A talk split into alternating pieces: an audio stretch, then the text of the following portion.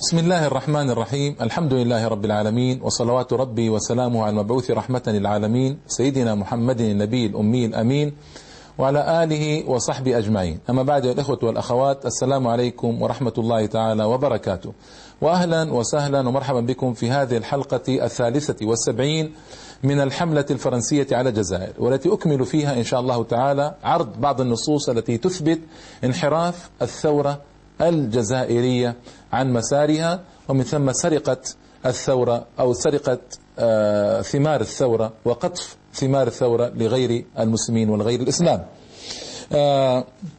يقول الأستاذ الدكتور توفيق الشاوي: كان أول نص في المسودة التي أعددتها لإعلان استقلال الجزائر عهد إليه أن يكتب شيئا في قضية إعلان استقلال الجزائر، أنها جمهورية، كتب أنها جمهورية عربية إسلامية إلى آخره. ناقشت هذا مع أحمد بن بلة ومحمد خيضر واتفقنا والأمر انتهى، لكنني فوجئت يقول في صباح اليوم التالي بأحمد بن بلة يلتقي بي ويقول أن هناك اعتراضات على هذه الصيغة، وهم يفضلون أن توصف الجمهورية الجزائرية بأنها ديمقراطية وشعبية، لأن هذا يتفق مع ما اتفقنا عليه في ميثاق طرابلس. قلت له إن وصف الديمقراطيات الشعبية معروف في العالم كله، أنه يشير إلى النظم الشيوعية الموالية للاتحاد السوفيتي التي هي جزء لا يتجزأ من الكتلة الاشتراكية أو الشيوعية السوفيتية، فوصف الجزائر بهذا معناه أن نحن ننحاز فعلا إلى الكتلة هذه السوفيتية الشيوعية، وهذا يتناقض مع ما ينص عليه بياننا من أننا نلتزم بعدم الانحياز. بدأ عليه شيء من الحرج والتردد وقال: أقترح أن تلتقي بعباس فرحات وتتفاهم معه.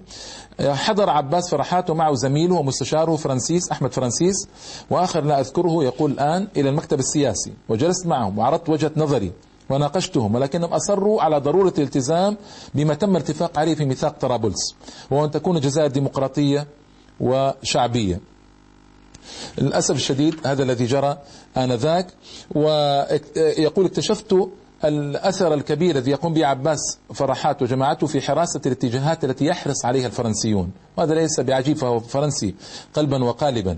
فهم لم يكونوا اشتراكيين في يوم من الأيام، لكنهم يريدون اتخاذ شعارات اشتراكية ستارا لسياسة تهدف إلى طمس الهوية العربية الإسلامية للدولة الجزائرية الناشئة إرضاء لفرنسا. وقلت لي أحمد بن بلة: هل نسيت دور هؤلاء عندما كونوا حزب البيان في محاربة الوطنيين والدفاع عن الاندماج باسم الاتحاد الفرنسي والثقافة الفرنسية واللغة الفرنسية؟ كيف يكون لهم رأي في مصير الجزائر العربية الإسلامية؟ قال: إن الجزائر عربية مسلمة بدون حاجة لنصوص أو بيانات، وهذه مسائل شكلية ووقتية لا تشغل بها نفسك. طبعا يقول: بحثت عن من يرفع صوت الجزائر العربية المسلمة عند مناقشة بيان الاستقلال، تحدثت مع كثير ممن أعرفهم، وجدتهم مشغولين بأمور أخرى مثل توزيع المناصب الوزارية، لكني وجدت المجاهد العريق عضو المكتب السياسي الذي يمثل البربر فيه العقيد محمد سعيد، لما حدثته في الموضوع قال: أنا أؤيدك، لكن أتركه لي وسوف أتولاه، لكني لن أتكلم عن الجزائر العربية لأن عروبة قد تثير بعض من يتحدثون باسم البربر ويريدون تفرقة بينه وبين العرب، أما الإسلام فهو الذي يحمينا ويوحدنا ولن يجادل فيه أحد. الله أكبر، هذه نظرة رائعة ومتقدمة جدا. يقول: كنت جالسا في شرفة الزوار، هذا الدكتور الشاوي، في قاعة المجلس الوطني أستمع للمناقشات التي سيثيرها محمد سعيد في الجمعية الوطنية، كان بجانبي أحد الدبلوماسيين الفرنسيين يرصد كل شيء، وكان عباس فرحات يرأس الجلسة، وعرض نص البيان بالصيغة التي أرادوها في المكتب السياسي، فطلب محمد سعيد الكلمة وقال: أقترح أن توصف جمهورية الجزائر بأنها الإسلامية، فقاطعه أحد المتفرنسين وقال: إن الجزائر ليست مثل اليمن. ما أدري لماذا مثل باليمن. وسكت الجميع ولم يعقب واحد من الحاضرين للتأييد أو المعارضة، وطبعا انتقل عباس فرحات إلى التصويت وجدول الأعمال كأنه لم يسمع شيئا، وانتهى الموضوع عند هذا الحد. وطبعا بن بلة قال: أنا شكلي ووقتي، لكن هذا الشكلي ووقتي حدث بعد ذلك بسبب هذه الديمقراطية الشعبية، الجمهورية الديمقراطية الشعبية. حدث بعد ذلك أن مكن لشركائهم الشيوعيين والاشتراكيين الفرنسيين والجزائريين في البلد، واستبعدوا الطابع العربي والإسلامي من الجزائر ومن الدستور والقوانين والمؤسسات الإدارية والثقافية عن طريق ضغوط متوالية، وعارضوا جعل الإسلام أساسا الجنسية كما اقترح الدكتور الشاوي في مشروع قانون الجنسية، وأضافوا لذلك سيطرتهم على الجامعة وإخراج دعاة التعريب وأنصار الثقافة الإسلامية من الجامعة، كما فعلوا مع صديقنا، هو يقول الدكتور الشاوي، مع صديقنا الدكتور الهاشمي التجاني، وكما فعلوا معي شخصيا بمنعي من التعيين أستاذا بالجامعة فيما بعد. ثم تلا ذلك منع تعريب مؤسسات التعليم ومؤسسات الدولة كلها وجهازها الإداري، واستمر ذلك كله في عهد حكومة بن بلة حتى جاء أبو مدين، فبدأ بسياسة التعريب لكن بدون اتجاه للثقافة الإسلامية، طبعا اتجاه للثقافة اللينية الماركسية كما هو معلوم. ويعني كلام طويل وطويل جدا أكتفي منه بهذا الآن.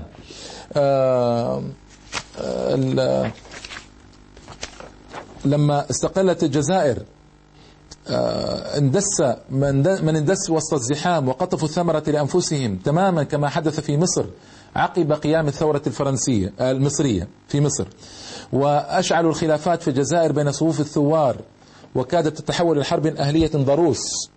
نعم، وكان ابن بلة على رأي أحد الباحثين مهووسا بشيء اسمه جمال عبد الناصر، لدرجة أن فتح الديب مندوب المخابرات المصرية في الجزائر، يعني سفير، لكن سفير كان مندوب طبعا مخابرات، وكان أصبح فتح الديب هو الحاكم الفعلي في عهد الرئيس بن بلة، أيام بن بلة. الأمر الذي أثار حفيظة هواري بومدين وزير الدفاع الجزائري والعديد من مفجري الثورة الجزائرية. ودخل أحمد بن بلة في صراع مع جمعية العلماء المسلمين الجزائريين، ودخل في صراع آخر مع رفاق دربه بالأمس، حيث شعر العديد من مفجري الثورة الجزائرية أن البساط قد سحب من تحتهم وأن الإسلام قد نحي عن الجزائر. نعم، هذا الذي حدث بالضبط للأسف الشديد. وأعيد قول مصالي الحاج رحمه الله عندما قال: هناك خيانة كبيرة للتاريخ الجزائري، هناك سرقة لما قام به الشعب. يقول أنا لا أتكلم عن نفسي، بل أتكلم عن جميع المناضلين باسم الحق، لأن الكذب أصبح كثيرا، ولكن التاريخ سوف يخرج ولو دفنوه تحت الأرض. والعجيب يعني أنهم تنكروا لجل المسلمين الأفارقة الذين شاركون في محنتهم ونضالهم. وفي عام يعني يقول عندما اندلعت الثورة الجزائرية عام 1956، عمد أهل كيدال إلى التطوع للقتال مع الجزائر، بينما مول أهل تمبكتو، يعني قضى في مالي، هذه جمهورية مالي الآن، الثورة ماديا عبر جمع تبرعات ومنح زكاة أموالهم لتمويل الجهاد ضد الكفار الفرنسيين، حتى تبرعت نساء الطوارق بحليهن للثوار الجزائريين. وكان عبد العزيز بوتفليقة نفسه يستقبل في منكا وكيدال استقبال الأبطال بالزغاريد وهو شاب صغير. نعم، ومع اشتداد الحرب بين فرنسا والمقاومة الجزائرية وكثرة الخونة من الحركيين الجزائريين، كانت طوارق هم محل ثقة الثوار الجزائريين، وبهم عوضت الجزائر خيانة الحركيين. ويعني هذا طبعا كله يدل على كيف أن المسلمين ساندوا الثورة في الجزائر. وأفتى علماء الطوارق بأن ألمانيا وفرنسا كلاهما كافر، لا مصلحة المسلمين في الصحراء الكبرى أن ينتصر أي منهم. يعني هذا يدل على أن كيف الثورة كانت في بداية إسلامية وسوعدت إسلاميا ثم تنكر لذلك كله. لذلك الشيخ عبد اللطيف سلطاني رفع عقيرته عالية في وجه النظام الاشتراكي خلال كتاب ألفه وسماه المزدكية أصل الاشتراكية، فكان مصيره الإقامة الجبرية. والبشير إبراهيم نفسه عالم الجزائر الكبير، بل أوحد آنذاك، جراء مواقفه النقدية الساخطة على النظام، أمر بأن يكون في إقامة جبرية، وتوفي مقهورا سنة 1965. وكان أيضا موقفه من الشهيد سيد قطب وإعدامه لم يرق للجزائريين آنذاك، نظام بن بلة. وطبعا الكلام كلام طويل وكثير في هذه القضية. وهنا يعني في الحقيقة بعض أيضا الأبحاث التي تبين كيف سرقت الثورة، أنا الحقيقة سآتي على بعضها لكثرته، لكن ما يمكن أن آتي به كله. اصطدمت الثورة وقادتها بكل شيء بعد الاستقلال، فانتقلوا من إسلامية الثورة الجهاد إلى تروتسكية وأممية نظام بن بلة، إلى لينينية وستالينية نظام بومدين، إلى آخر ما قال الباحث.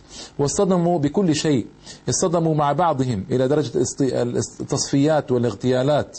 ومن أهم من اغتيل آنذاك كريم بالقاسم رحمه الله، الذي كان مواقف رائعة ضد النزعات البربرية الانفصالية، ضد عبار رمضان الذي سلخ التوجه الإسلامي العربي في مؤتمر الصومام. المهم قتل في ألمانيا رحمة الله عليه كريم بالقاسم.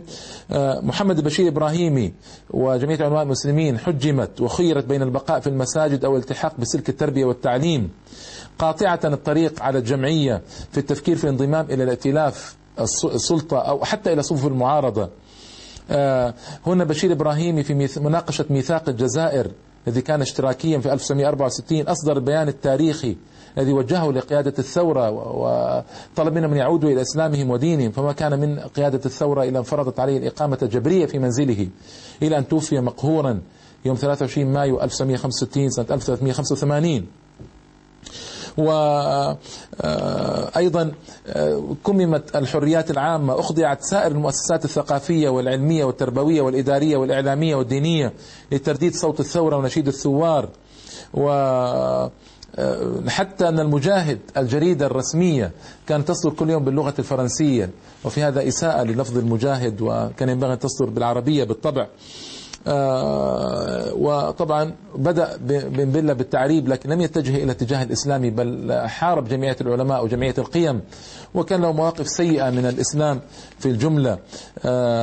ودخلت الثورة في معركة التأميم ومشروعات فاشلة كثيرة زراعية وصناعية أدت بها طبعا إلى إفلاس بعد ذلك، وإفلاس كبير على غنى الجزائر الكبير أيضا. وكان هناك في أيام بن بلة نوع من التوجه نحو الإسلام، لكنه كان موازنة محضة. وكان الدكتور أحمد طالب إبراهيمي ونجل الشيخ البشير وزير التربية، أحمد توفيق المدني، مولود قاسم كان أيضا وزيرا للشؤون الدينية، عبد الرحمن شيبان وزير الشؤون الدينية، أحمد توفيق مدني وزير الشؤون الدينية، يعني توالوا عليها، كانوا وزراء للشؤون الدينية والثقافة. تبني الرسمي للملتقى الفكري الإسلامي منذ سنة 1968 كان يربط الجزائر شكليا بالانتماء الحضاري العربي الإسلامي، لكن في الحقيقة كان يدور غير ذلك. سياسات فوضوية كانت كبيرة جدا، ذهبت بالتوجه الإسلامي للثورة، ذهبت به أدراج الرياح للأسف الشديد، وهذا يحز في قلوبنا جدا، فإن شعب الجزائري مسلم وإلى العروبة ينتسب، لا شك في ذلك ولا ريب عندنا. لكن هذا الذي جرى، دخلت عناصر من الاتجاهات الاشتراكية واليسارية والشيوعية إلى حزب الشعب، ومن ثم إلى جبهة التحرير وجيش التحرير، واستطاعت أن تنحرف بالثورة عن مسارها الإسلامي للأسف الشديد. نعم، وندم كثير من الناس بعد ذلك، لكن بعد فوات الأوان، وبعد أن أودعوا السجون أو هلكوا أو قتلوا أو ماتوا، سمي ما شئت. نعم، تركيبة مجلس الثورة الذي كونه الرئيس بومدين متكون من 34 عضوا عسكريا، كان له أثر في التغرب والبعد عن الإسلام والتحويل عن المسار الحضاري. وطبعا هذه كثيرة. حتى فتح الديب نفسه الذي تولى كبر المهمة التي أدت بتحويل ثورة الجزائر إلى مسار اشتراكي. وطبعا هناك كتب أذكرها لمن شاء من الإخوة والأخوات. دكتور نبيل البلاسي في كتابه الاتجاه العربي والإسلامي ودوره في تحرير الجزائر يشير إلى بعض الانحرافات أيضا، ومؤكدا على أهمية البعد الحضاري العربي الإسلامي في انطلاق ونجاح الثورة الجزائرية. العربي الزبيري في كتابه الثورة الجزائرية في عامها الأول الذي طبع في عهد شاذلي بن جديد، وهو كان رئيس اتحاد الكتاب والمؤرخين الجزائريين في الثمانينات. طيب، وأيضا الدكتور عثمان سعدي سفير الجزائر في العراق وسوريا في كتابه القيم عروبة الجزائر عبر التاريخ، وما كتبه الأستاذ محمد الميلي سفير الجزائر في الجامعة العربية وغيرهم من قادة الثورة الميدانيين.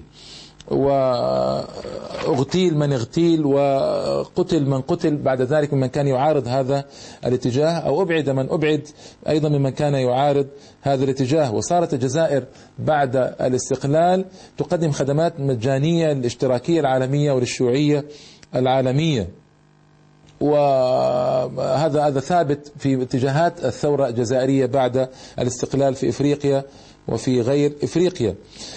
هذا كله طبعا يا إخواننا يبين كيف سرقت الثورة. وسرقة الثورة هذه قصة مؤلمة ومؤسفة. سرقة الجهاد، سرق الجهاد في هذا العصر في الجزائر وقطفت الثمرة لغير أهلها.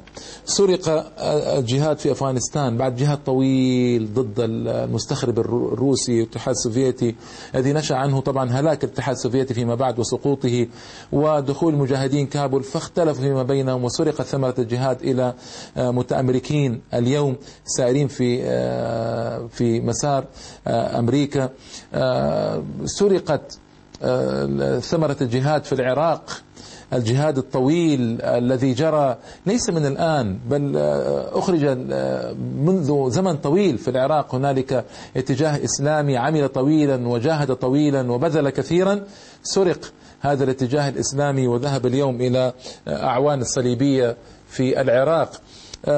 سرق الجهاد في اليمن بعد الثورة وتحول إلى السلال وجماعته الذين كانوا أدوات يستعملها النظام الناصري في اليمن، وجرى ما جرى على اليمن، وأبعد الإسلام في البدايات عن الثورة اليمنية والجهاد اليمني الذي لم يكن اليمنيون يرضون بغير الإسلام بدين إطلاق لكن غير ذلك، وتدارك ذلك الإخوة في اليمن ولله الحمد ووضعوا الميثاق بعد ذلك الذي استند إلى الإسلام نصا وروحا. سرقت الثورة، سرق الجهاد في أماكن كثيرة من العالم العربي والإسلامي. سرق الجهاد في أندونيسيا بعد أن كادت الشيوعية تسيطر على أندونيسيا واتجه بعد ذلك إلى اتجاهات أخرى في أماكن كثيرة جدا. ماذا أقول عن سرقة ثمرة الجهاد؟ طيب ما هو مطلوب بعد ذلك؟ المطلوب بعد هذا السرد الطويل والأحداث الطويلة أن أقول لإخواننا في الجزائر أنه لا بد من العودة إلى الإسلام بوضوح وقوة، ولا بد من التمسك بالإسلام لأنه هو السبيل الوحيد اليوم من أجل إبقاء الجزائر متماسكة وقوية. هو الإسلام هو الطريق الوحيد أمام إخواننا في الجزائر اليوم من أجل تفادي هذه النزعات البربرية التي يقوم بها أناس من البربر مشبوهون يخالفون الاتجاه العام للبربر الذي متمسك بالإسلام دينا ومتمسك بالعروبة التي هي طبعا تتكى على الإسلام ولغة القرآن، والذي متمسك بالسلوك والأخلاق الإسلامية. هناك شرذمة من البربر اليوم خطيرة مشبوهة تريد إحداث فتنة في الجزائر، ولا يمكن تلافي هذه الفتنة إطلاقا إلا بالإسلام ورجوع الإسلام والاتكاء على الإسلام. هنالك أيضا أمر مهم وخطير جدا، كيف نستطيع أن نتلافى خداع الفرنكفونيين أعداء الثقافة الإسلامية والعربية في الجزائر الذين ينادون بالفرنسة ويتكلمون بالفرنسية فيما بينهم وجرائدهم بالفرنسية مجلاتهم بالفرنسية ثقافتهم فرنسية. كيف نصنع مع هؤلاء؟ إنه الإسلام القادر الوحيد على تحجيم هؤلاء وتقزيمهم في أقماع السمسم حتى يكفوا عن هذيانهم ويكفوا عن غلوائهم. ما عندنا طريق إلا الإسلام إطلاقا. الإسلام هو طريق العزة الوحيد، وهو الطريق المنفرد في نهضة الجزائر اليوم وإعادتها إلى إسلامها ودينها من جديد وبقوة. الإسلام خيار الشعب الجزائري، فإذا أرادت الحكومة أن تصطلح مع الشعب فلتتبنى الإسلام قلبا وقالبا، نصا وروحا، دستورا وقانونا وأنظمة، سلوكا خلقا يوضع في الشعب ويحث عليه. اليوم تطبيق الشريعة الإسلامية، المناداة بالإسلام بوضوح هي الضامن الوحيد لإخواننا في الجزائر حتى يخرجوا من النفق المظلم، نفق العنف، نفق القتال الذي استمر طويلا الآن. إنه الإسلام العظيم، الإسلام هو الكفيل بكل ذلك. فليعي إخواننا في الجزائر ذلك قبل فوات الأوان، ولينتبهوا لهذه القضية الخطيرة قبل أن نقول ولا تحين مناص. الدولة الجزائرية مساحة هي ثالث مساحة في العالم الإسلامي، ويخشى عليها التمزق بسبب هذه الاتجاهات الخطيرة من داخلها، اتجاه الفرنكفوني، اتجاه البربري، الله أعلم بماذا تأتي به الأيام القادمة من اتجاهات أيضا أخرى أعين الاستخراب العالمي عليها. فرنسا لم تنس يوما أن الجزائر كانت درة تاجها وكانت أعظم مستخرباتها، لم تنس ذلك يوما فرنسا حتى لو خرجت. جاك سوستيل أصدر كتابا قال فيه بوضوح، عنوان الكتاب يوضح ما أريد، الصفحة لم تطوى بعد استقلال الجزائر. جاك سوستيل هو الحاكم العام الفرنسي في الجزائر، وحكم الجزائر كلها في وقت عصيب أو وقت الثورة. أصدر كتابا بعد الثورة سماه الصفحة لم تطوى بعد، وأنا أقول نعم يا جاك سوستيل، الصفحة لم تطوى بعد، ولكن هذا ليس في مصلحتكم، وإنما الصفحة ستطوى لكن على إسلام وإيمان إن شاء الله تعالى. نحن نخاف على الجزائر، شعب الجزائر مسلم للعروبة ينتسب، نحن نحب شعب الجزائر، وعندما نقول هذا نقول من منطلق محبتنا الجليلة الكبيرة لشعب الجزائر وتقديرنا لجهاده الطويل العظيم.